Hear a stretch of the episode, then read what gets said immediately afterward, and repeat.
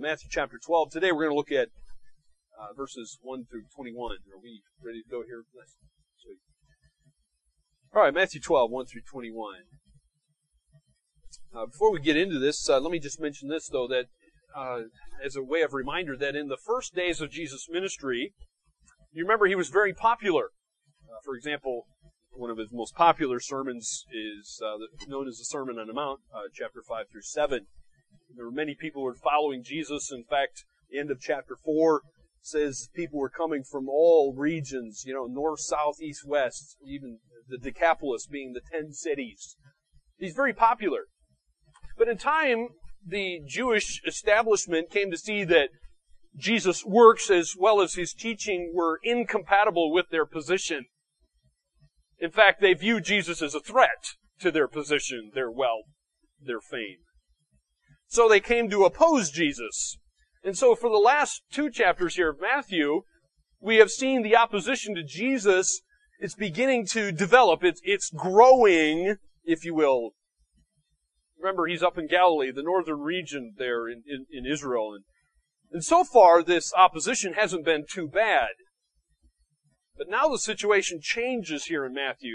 We see more of a fierce opposition from the Jewish leaders. It, it's, coming to the forefront, if you will, this opposition. And chief among the leaders were the Pharisees. The Pharisees kind of become uh, a backdrop uh, here, if you will, of the opposition. And it's it's these Pharisees, this elite body of religious professionals that Matthew brings before us here in Matthew chapter 12. In fact, you, will see the name or the title Pharisee used quite a bit.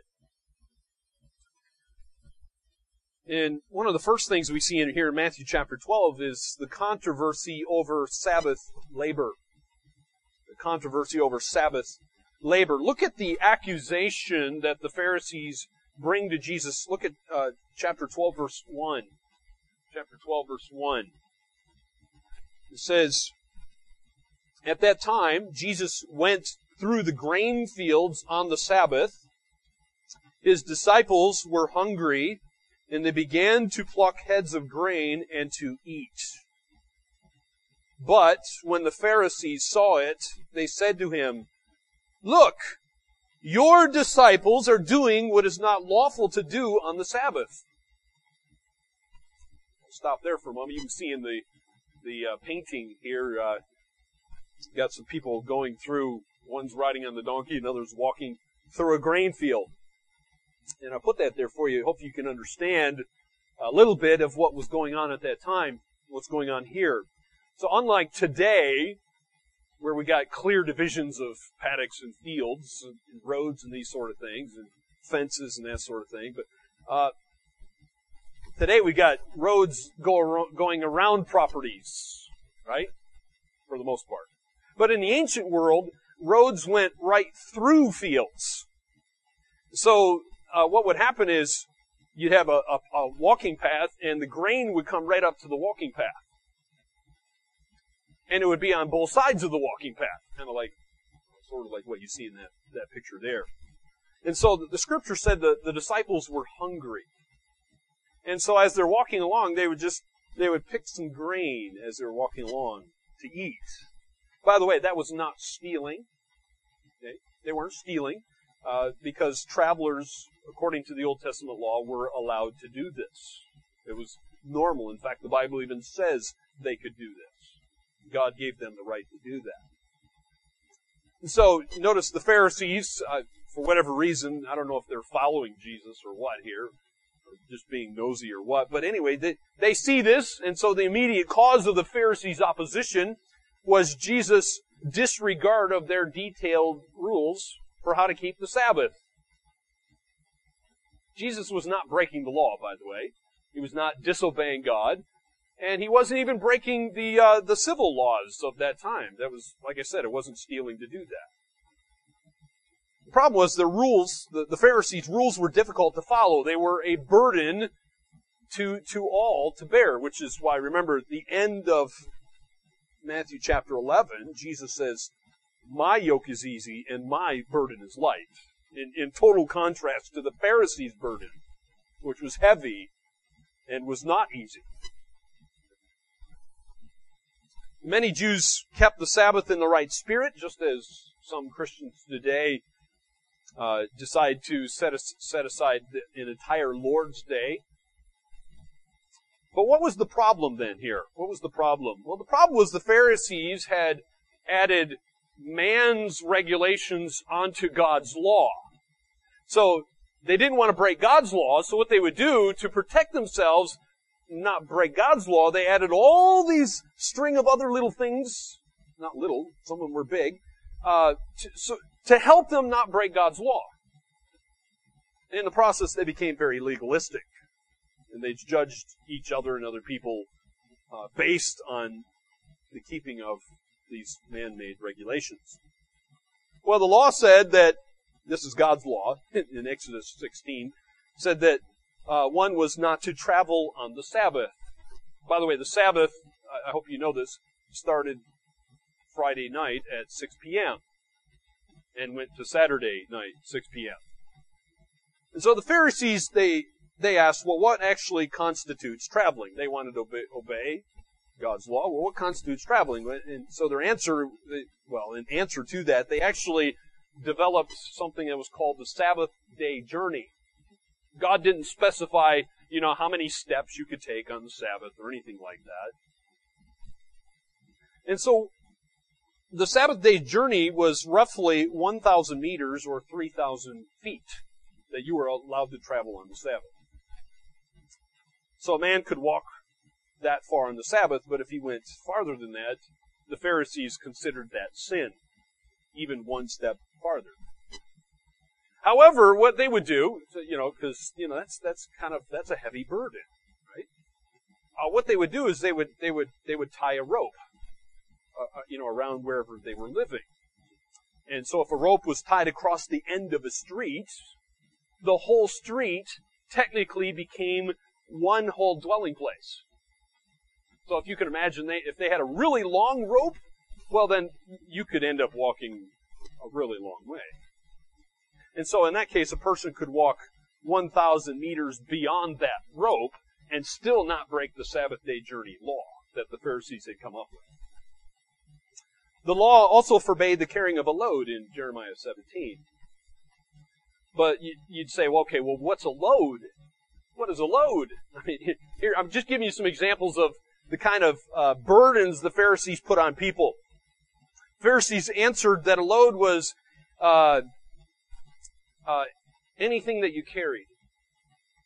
Anything you carried. So if you if you had a cloak or a coat or something like that, for example, you actually carried it, well, that was a load, and you were breaking God's law. But then they came up with, well, okay, how do we get around that? Because that's that's kind of difficult to obey. Well, they decided, well, you know, if I carry, if I actually put my coat on, and, and, and walk around with it, and then I take it off and put it in my bedroom. Well, then, then I'm okay. Well, the law also forbade work. And here's how their logic worked. As I was, I was, I was doing some reading from, from the Pharisees' writing, it, it was quite interesting, quite sad in many ways too. For example, is spitting work? You know, if you, you, you know, you, you spit on the ground, for example, is that considered work? Well, the Pharisees they had a whole heap of rules, all right? And here's how they answered that. Well, it depends on what happens to the spit when it hits the ground.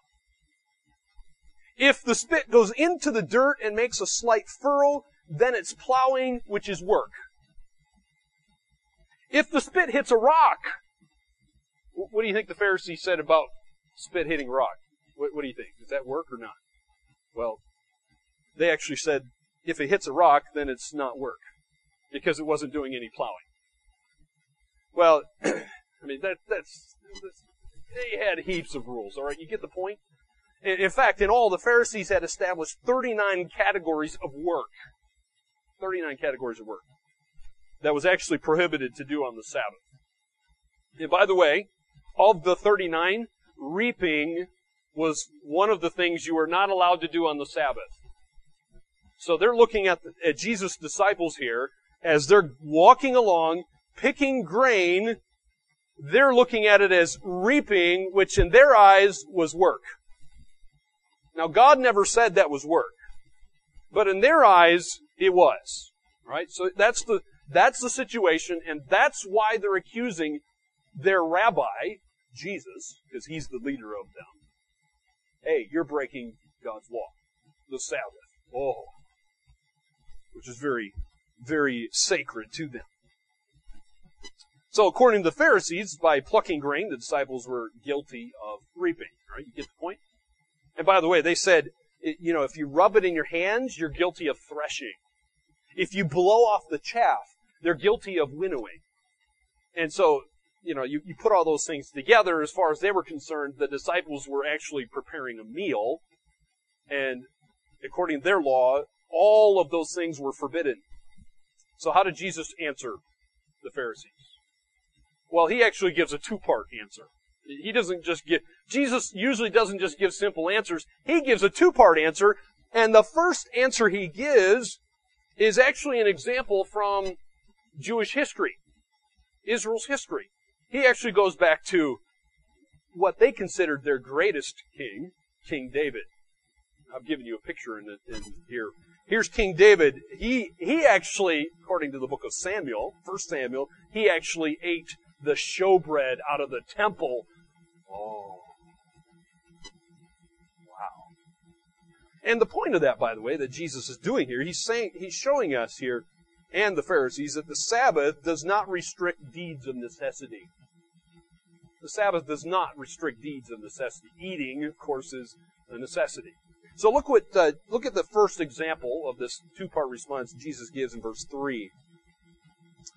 Verse three. So here's his response to the Pharisees. He said to them, the Pharisees, "Have you not read what David did when he was hungry, and those who were with him?" how he ate, or, or how he entered the house of God and ate the bread of the presence, which it was not lawful for him to eat, nor for those who were with him, but only for the priest. Now you need to understand a little bit of Jewish Old Testament law to understand what's going on there, right? Okay? God had told the Israelites, you need to have 12 loaves of bread in the temple. In the, in the holy area there. Right? Not everybody, you know, not everybody could just walk in there and eat that stuff. That was considered sacred, right? Only the priest. But David comes along, he's hungry, his men are hungry. And uh, the priest didn't have any other food to give except that, so the priest gave that food to David, and David ended up giving it to his to his men. So this is a, a familiar story. It's in 1 Samuel 21. The Pharisees should have known this, and not only should they have known it, they should have understood it, which is why Jesus says there in verse 3, Have you not read? They didn't understand it. Well, here's the facts. Okay? David had been anointed as king, king over Israel, all of Israel. Uh, but at first he was hated by King Saul, and of course Saul wanted to kill David. So David ended up fleeing. He goes to, according to 1 Samuel, 21, he goes to the town of Nob to, to save his life. Uh, and so when David arrives, the Bible says he's hungry, his men are hungry, and he asks the priest for food, and of course, there's nothing to eat but those 12 loaves that were in the temple. The priest gives the bread to David. David eats it, and the men eat. So, if the Pharisees had understood this story, they would have known that their particular approach to the Sabbath was fundamentally wrong since they're, they're not able to understand and, and, and explain this particular incident. They're not able to.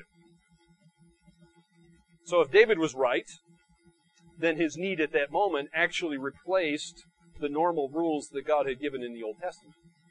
And by the way, David was right, because Jesus Jesus is interpreting that for us, that what David did was correct. He was not sinning in doing that. Neither was the priest sinning in giving that bread to David and his men. So the Pharisees should have known that the law was actually given to help people, not to hinder them. That's the first example was, was David eating the showbread. The second example David, or sorry, that Jesus gives is the priest worked in the temple. No, this was normal. Even on the Sabbath, priest worked in the temple. So look what Jesus says in verse 5. He says, Or have you not read in the law how on the Sabbath the priest in the temple profane the Sabbath and are guiltless? Whoa. Notice Jesus says, wait a minute, they're profaning the Sabbath, but yet Jesus says they're also guiltless. so what's the point here? I've given you a picture of a priest working in the in the temple there. Maybe you understand what's going on. Well, the priests worked on the Sabbath. Of course they did. They worked every day. Uh, they would do things like burning incense. They would change the bread. Uh, uh, they, they would uh, offer burnt offerings. Those are just some of their duties. So by referring to this particular practice here, Jesus showed that some work actually took priority over Sabbath laws. So that's why Jesus says they were guiltless. Yes, they were working on the Sabbath, but they're guiltless. And since Jesus went on to say that there is one that's actually greater than the temple, which, by the way, he was referring to himself when he said that, he was teaching that the work that he was doing was more important than the Sabbath regulations. Now, there's also a suggestion here, listen carefully, that the kingdom that Jesus Christ was bringing would replace the Old Testament dispensation. So we even see Christ, he's hinting at it here, if you will. So what does Jesus do next? So he's continuing to talk to the Pharisees, and he actually gives three powerful statements in these next verses. Three powerful statements. He, he gives, uh, number one in verse 6. Look what he says in verse 6. I tell you, something greater than the temple is here. By the way, he's referring to himself when he says that. Jesus is saying, I am greater than the temple. Whoa. Okay, you gotta understand the Jews to understand just how powerful of a statement that, that Jesus is making there. Because as far as they're concerned, man, that's, that's where God's special presence is, and there's nothing greater than that. So, Jesus is, is claiming to be God when he makes these statements. And as far as they're concerned, Jesus was not the Messiah. So Jesus points to himself here not Uh, as not just greater than the priest. In fact, Jesus is saying, I'm greater than the priest. I'm greater than the whole sacrificial system. I'm greater than, than the temple and everything it represents. Whoa. The point is that if the temple service took priority over the Sabbath, then guess what? Jesus and his whole ministry have even greater authority over the Sabbath. Why? Because Jesus replaced the priest, the sacrifices, and the temple. The next powerful statement that Jesus gives is in verse 7. Look at verse 7. He says, And if you had known what this means, and then he quotes Hosea chapter 6 verse 6, he says, I desire mercy and not sacrifice, you would not have condemned the guiltless. By the way, notice Jesus calls his own disciples guiltless. He said, if you would understand what Hosea 6 verse 6 says, you would not have condemned my disciples who were guiltless. So Jesus says God demands mercy rather than sacrifice. And, the word uh, mercy there is, is often translated loving kindness. So he's saying that mercy or loving kindness here is more important than religious ritual. While that's important, he's not denying that, there are things that are greater that trump religious ritual. And mercy is one of those. There's a third powerful statement that Jesus gives in verse 8. He says, I am Lord of the Sabbath. I am Lord of the Sabbath. Look at verse 8. For the Son of Man is Lord of the Sabbath. The word Lord there, Greek word kurios, stresses the fact that Jesus has absolute authority over the Sabbath. In other words, He is the cosmic Lord. He is the, as well as the final interpreter of the law. We saw that in Matthew chapter 5. He is the final interpreter of law. He didn't come to destroy or abolish the law. He came to fulfill. He's, he interprets it. Now remember, Jesus has not abolished the law. He, he himself said, I have come to fulfill it. And here he is providing the true factors for the people of God to experience the Sabbath rest. By the way, you, will see that, that idea Sabbath rest is not just something in the Old Testament. In fact, look what Hebrews says. The book of Hebrews shows us that Jesus is superior to everything. And I want you to listen to, uh, oh, I didn't put it up there, but um, uh, listen to, to what Jesus or what Hebrews says about the Sabbath in Hebrews 4 verse 9. It says, there remains a Sabbath rest for the people of God. So there is, there is a sense where the Sabbath uh, continues on and will continue on even into the future. There continues to be this Sabbath rest for the people of God. How does that happen? Well, that happens through Jesus. Well, the controversy doesn't end with that one. Of course, wherever Jesus goes, he seems to have controversy. In, in this next section, we see a controversy over Sabbath healing. There's a controversy over the Sabbath healing. Look at the, the setting of this particular controversy in, in verse 9. Verse 9, it says that he, that's Jesus, went on from there and entered their synagogue. And a man was there with a withered hand. And they asked him, Is it lawful to heal on the Sabbath? And then it gives the reason why they're asking this question. It says, So that they might accuse him. So that's the setting. All right, the setting, of course, is in the Jewish synagogue. And we see that Jesus encounters a man here in, in their, their synagogue. Man has a withered hand, Scripture says.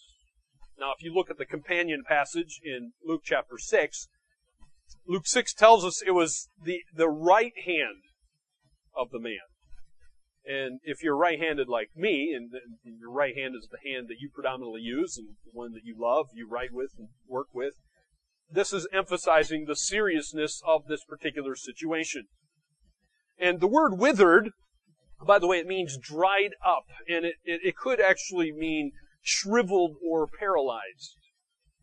So this, this man, I don't know if his hand's all shriveled up or if it, it just doesn't work or what, but the point is the man's in a sad, he's in a sad condition. I mean, you think about it. At this particular time, there is no such thing as a, as welfare. He can't go to the government and say, "Hey, I can't work. You know, give me some money." He can't do that. In that time, everyone worked with their hands. And so he would have been seriously handicapped. No pun intended. And so, again, the Pharisees are there, and, and they're ready for Jesus. They're, they, as, as it says in verse 10, they want to accuse Jesus. And that's what they do in verse 10. Now the question is valid here. The question being, is it lawful to heal on the Sabbath? That's a, that's a valid question. And the law was specific. The law said that someone could heal on the Sabbath if and only it was a life-threatening situation. If it was not life-threatening, then you had to wait till the next day. Come back and see me tomorrow. Right? That's, that's what happened. So, in their mind, Jesus is thinking about committing an illegal act. It's as if they can read Jesus' mind. They know where Jesus is going to go. Jesus heals, he, Jesus he sees someone who needs healing, and they're thinking, oh no, Jesus is going to heal somebody on the Sabbath. What is Jesus' response here? Look at verse 11. Look at verse 11.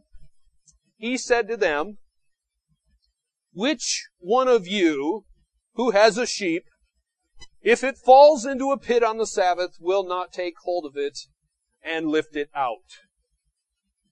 By the way, that's a rhetorical question. By rhetorical, it means it has an obvious answer. Jesus already knew the answer, and so did the Pharisees. Everybody knew the answer to this question, right?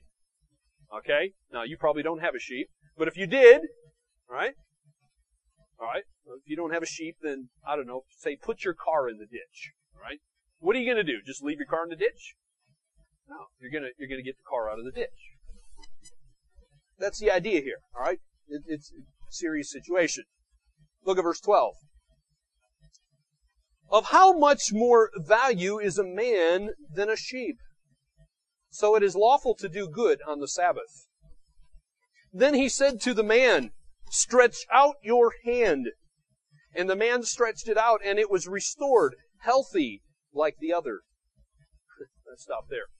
Uh, Matthew's really emphasizing the, the complete healing here, isn't he? I mean, Matthew, all, all he had to do was say, you know, that the man stretched it out, but, but no, Matthew's emphasizing, no, it was restored. In fact, notice Matthew says it was healthy like the other arm and hand. Matthew's really emphasizing complete, total healing here. So Jesus' response, oh, I've got four points I want to make as, on his response here. Number one, Jesus says it is good to save an endangered sheep on the Sabbath. That's a good thing. But, oh, somebody's going to cry foul. Wait a minute, isn't that considered work?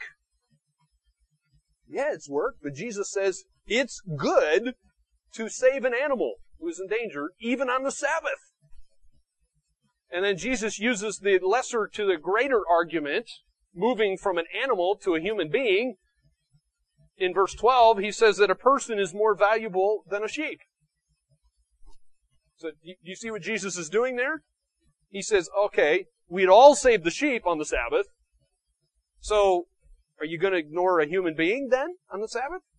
So Jesus is moving from the lesser to the greater. And number three, he says it is lawful to do good on the Sabbath. And in fact, in Mark chapter 2, Jesus says this. I think I put that up there, didn't I? No, maybe not. Mark chapter 2, Jesus said, the Sabbath was made for man, not man for the Sabbath. And then the fourth response we see here in verse 13, Jesus healed this handicapped man. And by the way, Jesus did not break the Old, Old Testament Sabbath law or even the rabbinic restrictions. Uh, the Bible doesn't say that uh, that he stretched forth his hand to work. He didn't touch. He didn't hold the man. The Bible says Jesus spoke. It just he, that's it. He simply speaks, and the man's healed. Jesus didn't do any work. And in the process, Matthew is really showing the foolishness and the, the falseness of the Pharisees' reaction to him in his ministry. Well, that is, speaking of reaction, look at the Pharisees' reaction in verse 14.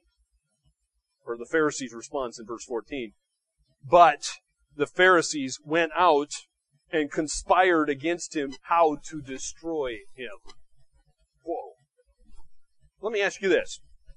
Why did the Pharisees hate the Lord Jesus Christ so much? Why did they hate the Lord Jesus Christ so much? Why, why are they having this kind of response? I mean, did, did Jesus do something illegal? Did he do something immoral? Did Jesus do something unbiblical? No, he didn't do any of that sort of thing. So why are they having this kind of response? well, he was breaking their rules, of course. And you don't break the Pharisees' rules. You naughty, naughty boy. And they hated him for that. But underlying that hatred here was the fact that Jesus is holy and they were not. Jesus is good. They're not. Jesus had true authority from God and they didn't. And what I'm trying to say is what John says, the darkness hates the light. Why? Because their deeds are evil. So here's the bottom line. Jesus is the Messiah, and they don't want him to be. They don't like that. Now, Jesus proceeds to move on from here. And we, we come to verse 15. We got a little transition in this passage, and we get to see Jesus, who is the humble servant. Jesus is the humble servant here in this, in these next few verses. But look at the Messiah's work. Jesus is clearly the Messiah. He's already showed us that. But he has ministry to continue doing. And look at verse 15. Jesus aware of this. What is he aware of? Well, that's verse 14. He's, he's aware of this conspiring against him. That they want to destroy him. Well, guess what? Jesus knows everything. He knows it's not his time yet to, to go to the cross. And so since Jesus was aware of this, look what he does. He withdrew from there, verse 15, and many followed him, and he healed them all. and ordered them not to make him known. Whoa. so Jesus understands this is not his time yet. He, he continues on his ministry, doing, you know, he's, he's going to avoid those Pharisees. He doesn't want people to proclaim him the Messiah and, and all that sort of thing yet. He had a work to do, and he continued doing that all the way to the very end, didn't he? But these next verses, I want to I want to focus on these next verses, starting here in verse 17. These are beautiful verses, and they're coming from Isaiah chapter 42. We see the Messiah's task. This is the Messiah's task coming from Isaiah chapter 42, specifically verses 1 through 4. Look, let's read this together. Verse 17. This was to fulfill what was spoken by the prophet Isaiah and here's what he says, according to Jesus. Behold, my servant whom I have chosen, my beloved with whom my soul is well pleased. That's God the Father speaking. God the Father says, I will put my Spirit, the Holy Spirit upon him, and he will proclaim justice to the Gentiles. He will not quarrel or cry aloud, nor will anyone hear his voice in the streets. A bruised reed he will not break, and a smoldering wick he will not quench until he brings justice to victory. And in his name the Gentiles will hope. Let me just take those phrases and, and let's, let's meditate on them for a moment, okay? We see the Messiah's task here in these verses. But what specifically is the Messiah's task? Number one. Um, by the way, let me, let me say this. As I was studying this, I found out there's actually eight future tense verbs in verses 18 through 21. Eight future tense verbs. You say, what does that mean? What's the point? Well, the point is Matthew's intention here is to show that these particular prophecies, which were Isaiah's prophecies, were actually fulfilled in Jesus Christ. Jesus fulfilled them all. Right? That's the point. They were future. And they were fulfilled in Christ. Alright, so Messiah's task, number one. Messiah will bring justice to the earth. The Messiah will bring justice to the earth. In other words, Jesus Christ is the Messiah. He will bring justice to the earth. Notice it says in verse 18 that this servant is Jesus, and God the Father is the one who chose him for this ministry. He is beloved. And God the Father put the Holy Spirit upon Jesus Christ. And what, what are we seeing in, in all of verse 18 here is that the Gentile mission once again is in view. Matthew's not letting us get away from this. The Messiah is not, it, or let me put it this way, he didn't just come for his people Israel, but he came for all nations. That, and, and we see that building up even to the, the last chapter of Matthew. We see the Great Commission in Matthew 28, that he, he came with all authority in heaven and in earth to make disciples of all nations. So Messiah is going to bring justice to the earth. Number two, Messiah will go about his work quietly and humbly. They didn't understand that. See, they, they had a, they had a, uh, a, a picture of the Messiah as being this, this conquering king. See, the problem was you'll see a conquering king image in the Old Testament, particularly in the prophets. But they were mixing together Christ's first coming and his second coming prophecies, which that's understandable. They didn't have the New Testament. So you gotta give him a break there. Right? So his first coming, he's coming as this, he's just gonna be quiet and humble. But wait, wait for his second coming. That's when he's coming as the conquering king verse 19 says, He will not quarrel or cry aloud, nor will anyone hear his voice in the streets. So Jesus' reaction to the loud, persistent opposition of the Pharisees is to strike back, right? I'm gonna strike back. I'm gonna retaliate. I'm gonna get vengeance on you guys. Is that what he does? No. No, that's, that's not, that's not what he's all about. He didn't retaliate, at least verbally. He could have, but he didn't. His public proclamation will be positive, not negative. It will be related to the good news rather than defending himself against those leaders. Well, we'll make some application on this in a moment, but uh, let's move on to number three. Number three, Messiah will not trample on the weak or those who are poor in spirit. Well, I can't say it any better. In fact, this commentator says it way better than I could ever say it. He's been very helpful in me understanding this this beautiful beautiful passage here in verse 20. So I'll, I'll we'll look at the commentator in a moment. But look at verse 20 because Jesus this is talking about Jesus that, that he looks at us as a bruised reed and he says he will not break that bruised reed. He looks at us as a smoldering wick which he will not quench. What does that mean? Well, look, look what this commentator says. I quote him. It's on the screen. A reed might be used as a flute, a measuring rod, a pen, and in many other ways.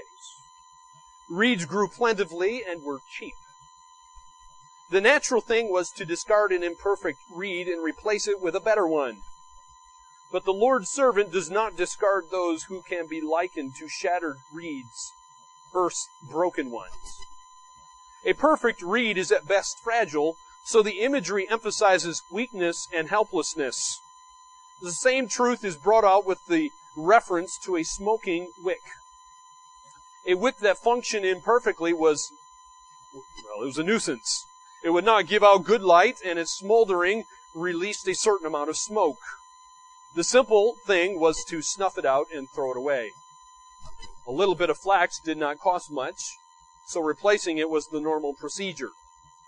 It took time and patience and the willingness to take pains to make anything useful out of a bruised reed or a smoking wick. People in general would not take the trouble. In a similar fashion, most of us regard the world's down and outs as not worth troubling ourselves over. We do not see how anything can be made of them. But love and care and patience can do wonders. So I hope you find that helpful in understanding what uh, verse 20 is talking about there. Jesus describes us as bruised reeds, as smoldering or smoking wicks. You know, you ever burned a candle? You know how, how candles will come down to the very end and you start to see the light is starting to go. It's going, it's going. As the wax, all the wax is gone, the light starts going out and out. And eventually all you get is a little smoke trail coming up from the wick. What do you do with that? Well, most of us, we throw it away, right? Jesus says, No, I will not throw you away. If you're a bruised reed or a smoldering wick, I will not throw you away. I will not quench you beautiful imagery. The Messiah is not going to trample on the weak or those who are poor in spirit. Number four, we continue looking at the Messiah's task here. Verse 21, we see the Messiah will bring salvation to the Gentiles. To bring salvation to the Gentiles. In verse 21, it says, In His name the Gentiles will hope. That's in Jesus' name. The Gentiles will hope. So what do we see here? This is beautiful because I don't think any of us are Jews. We're all Gentiles as far as I know. And, and, and the beauty of this is that the benefits of Christ's atonement were offered to all nations. The, the Gentiles were everybody else who was not a Jew or an Israelite or a Hebrew. So guess what? If you're a Gentile, you've benefited from Messiah's ministry, haven't you?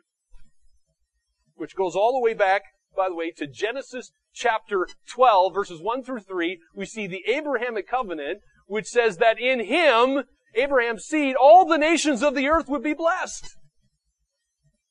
That's you. Me.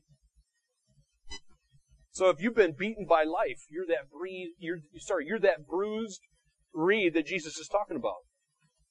If you are weak in faith, you're that, you're like that smoldering wick, that little smoking wick that's going out and you're in a position to benefit. So have you been buffeted by life? Is your faith weak? If so, my friend, be encouraged. Be encouraged by Jesus' ministry, by his life and work. Jesus did not come to snuff out anything that was weak. Instead, what do we see? He came to fan that smoking wick into a flame. He came to straighten and, and to strengthen bent rods. Praise God for that. We're all bent rods. Every one of us. Aren't you glad he did not come to execute justice at this time? Now it talks about justice here. Because if you look at the end of verse 20, it says, until he brings justice to victory. Aren't you glad he didn't come to bring justice now? You, you don't want what you deserve. You don't. Justice will be done. It will happen in God's timing. But judgment is something that we see in scripture that's inevitable in, in a universe that's ruled by a just and a holy God. Justice will happen. Judgment will come. But today is the day of God's grace, and my friend, you and I can live because of Jesus in His ministry. He's the one who saves. He alone saves, strengthens, and keeps all who will repent and turn to Him. Have you repented? Have you turned to Jesus Christ? He alone can save. Well, let's, in, in, our last remaining moments here, let's think of some application quickly, okay? I've just got a few points I want to make to you. Number one, Jesus should be your Lord. One of the things this passage is showing us that Jesus is Lord of the Sabbath, Jesus is Lord of, of, of priests, sacrifices, the temple. He's greater than the temple. And as a result of that, He should be your Lord. He's Lord of all. He's sovereign over everything, not just the Sabbath, not just the temple, not just religious laws. But He's, He's Lord over all religious laws and our conduct and our behavior.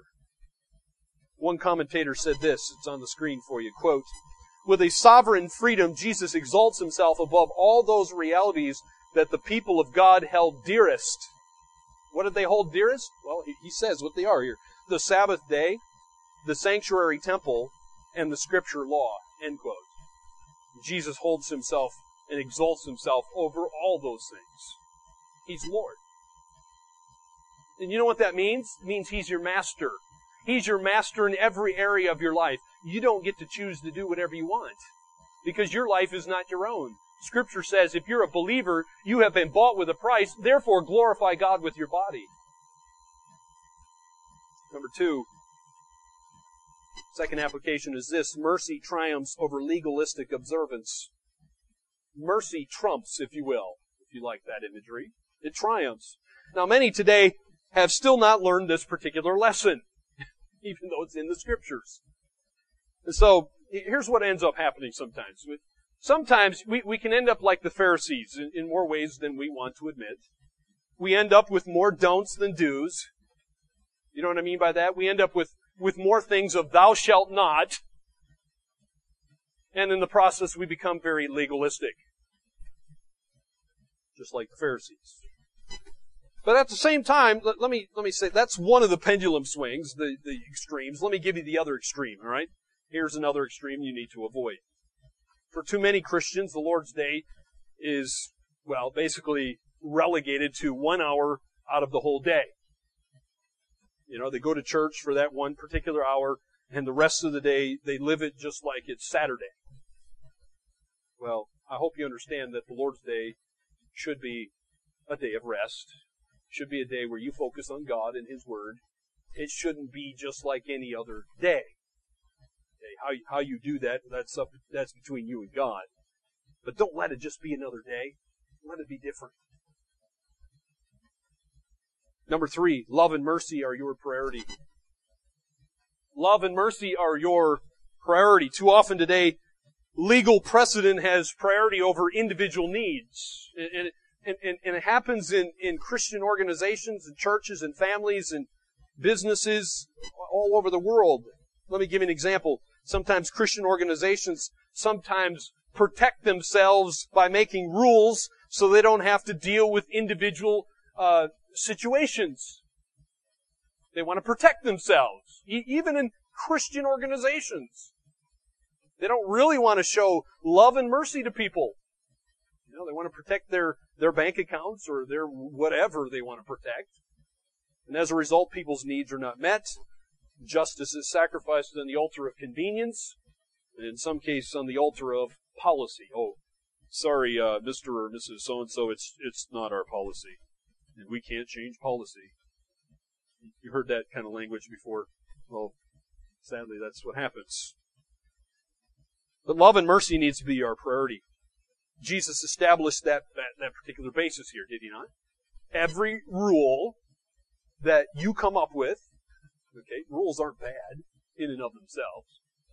Every rule that we as a church comes up with, or whatever organization you're in, that, those rules need to be for the good of individual people.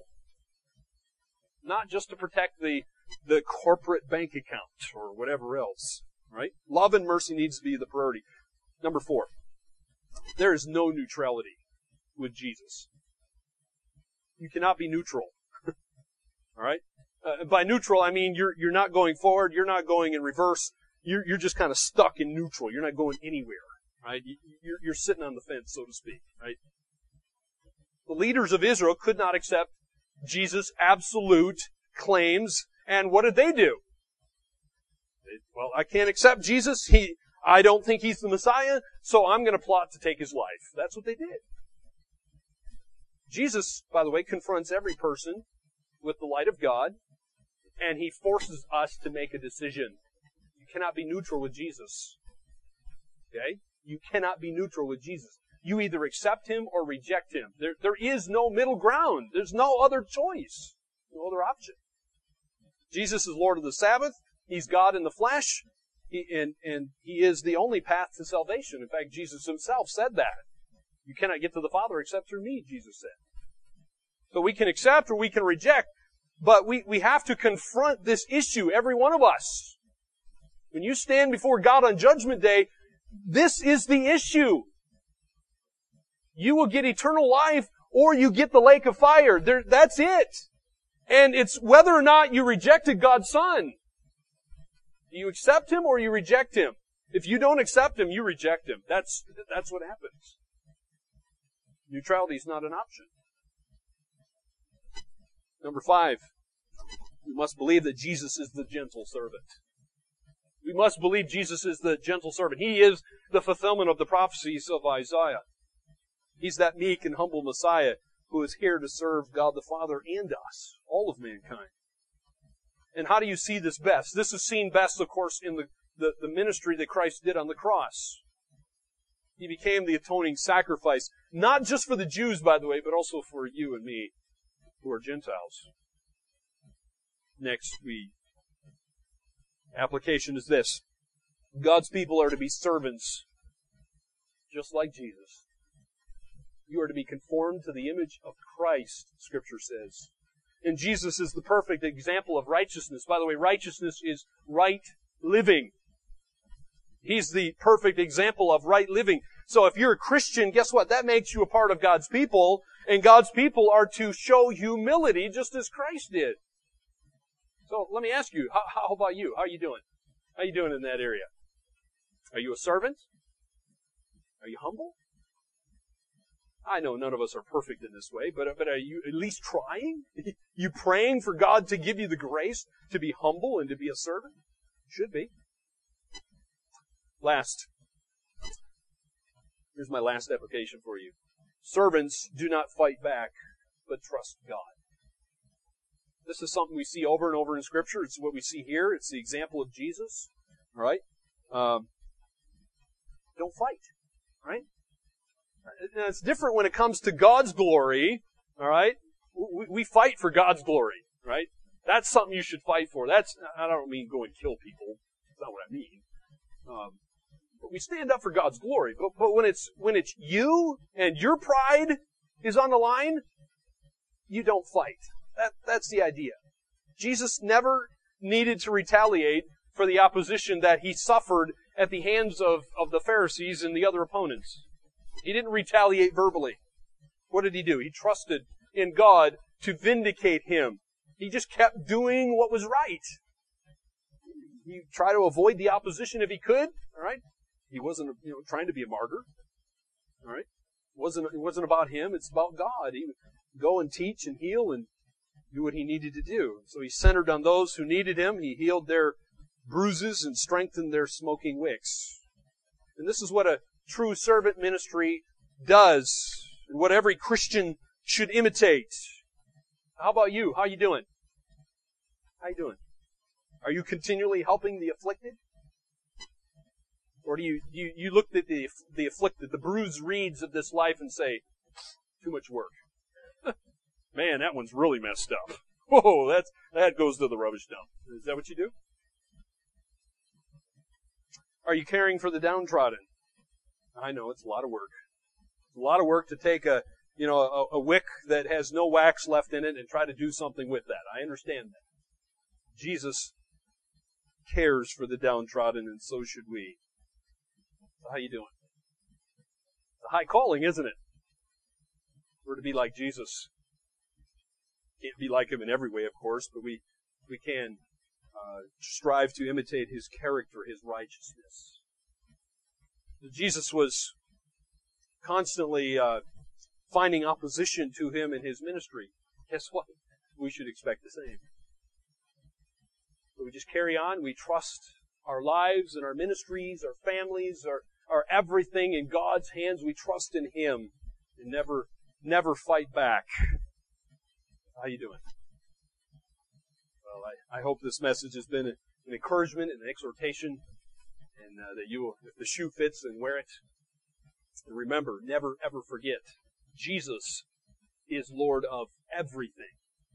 Not just the Sabbath, not just the temple, not just church, just our sacrifices. He is Lord of everything. That's who He is. what he, he deserves our worship, our love, our devotion, and our allegiance, and our loyalty with all of our heart. May God help us.